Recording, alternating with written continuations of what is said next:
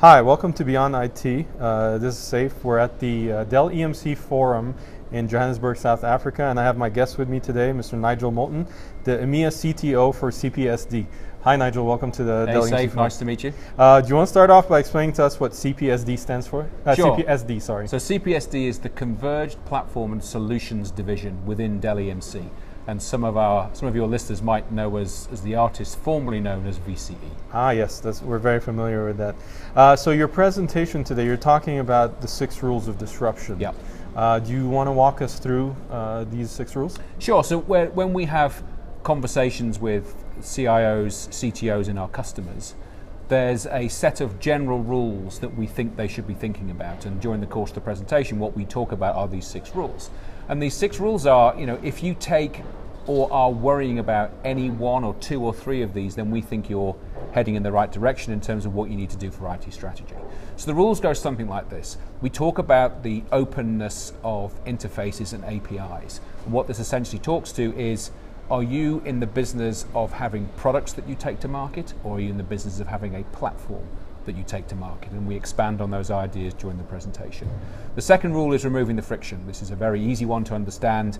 And what we say is that, as a general rule, many organizations feel threatened by digital upstarts, let's say, because they're easier to do business with than you are. So, what can you do to actually make yourself easier to do business with with your customers and sometimes actually your own your own internal staff, right?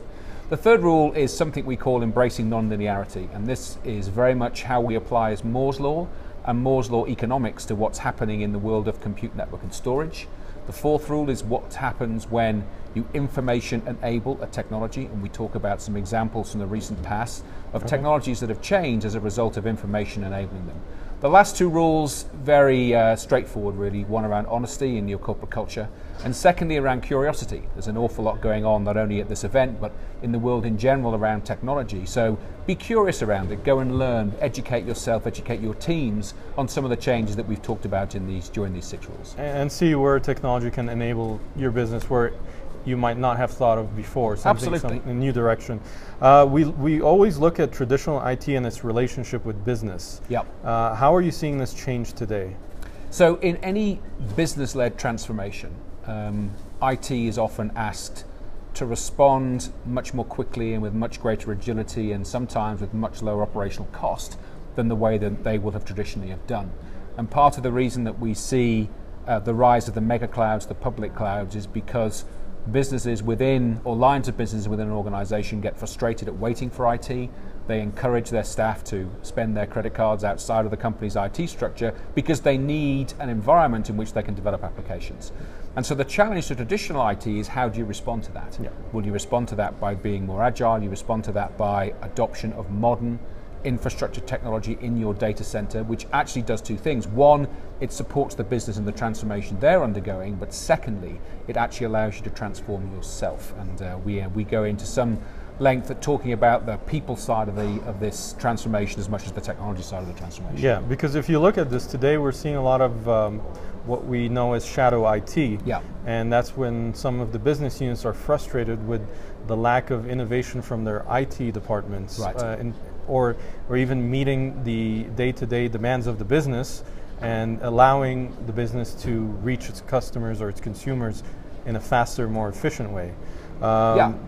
And, and now we hear a lot of also about the, the rise of cloud native apps. How is that helping? How are cloud native apps helping this? Okay, so there's there's a number of companies out there. Their names are very well known who who started life in the cloud. They only exist in software, and they usually only exist as an application on your smartphone or your tablet. Now, these companies are phenomenally successful at iterating their business model, which is the application that you use, and we have become used to the idea that we sort of frequently update the application, we gain new functionality as a result of doing that, but the only interface we have to that business is through the software that they install on our on our devices. Okay, so they are in many ways very very easy to do business with, and simplicity is what drives the user experience. Now, when you look at very traditional applications and the way that IT grew up traditionally, complexity was a key part of, of what IT stood for because actually, when you try to look at marrying technology in your data center that could be 40 or 50 years old with the very latest in, in, in high tech stuff, then there's very clearly a challenge there, and complexity is a big part of the problem. So, what we need to do in our message to people who own their own data centers is you should simplify. And simplifying means actually providing an environment whereby your own IT staff can respond to the business request much more quickly.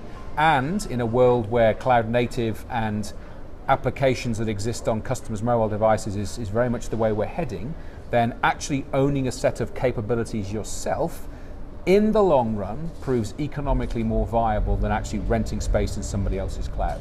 And I think we're at the beginning of making sure that people understand the economics around on-premise versus off-premise IT, and you're going to see a major theme of that around here during the uh, during the expo.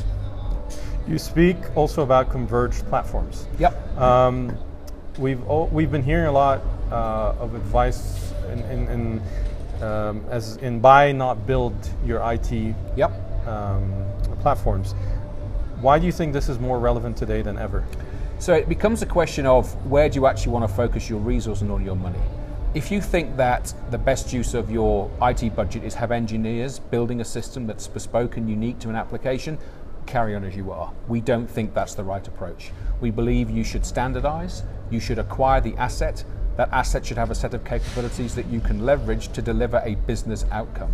So the debate that we openly have with everybody in the audience is if you want an outcome where the agility of IT is delivered at the fastest pace, then you will acquire, you will buy.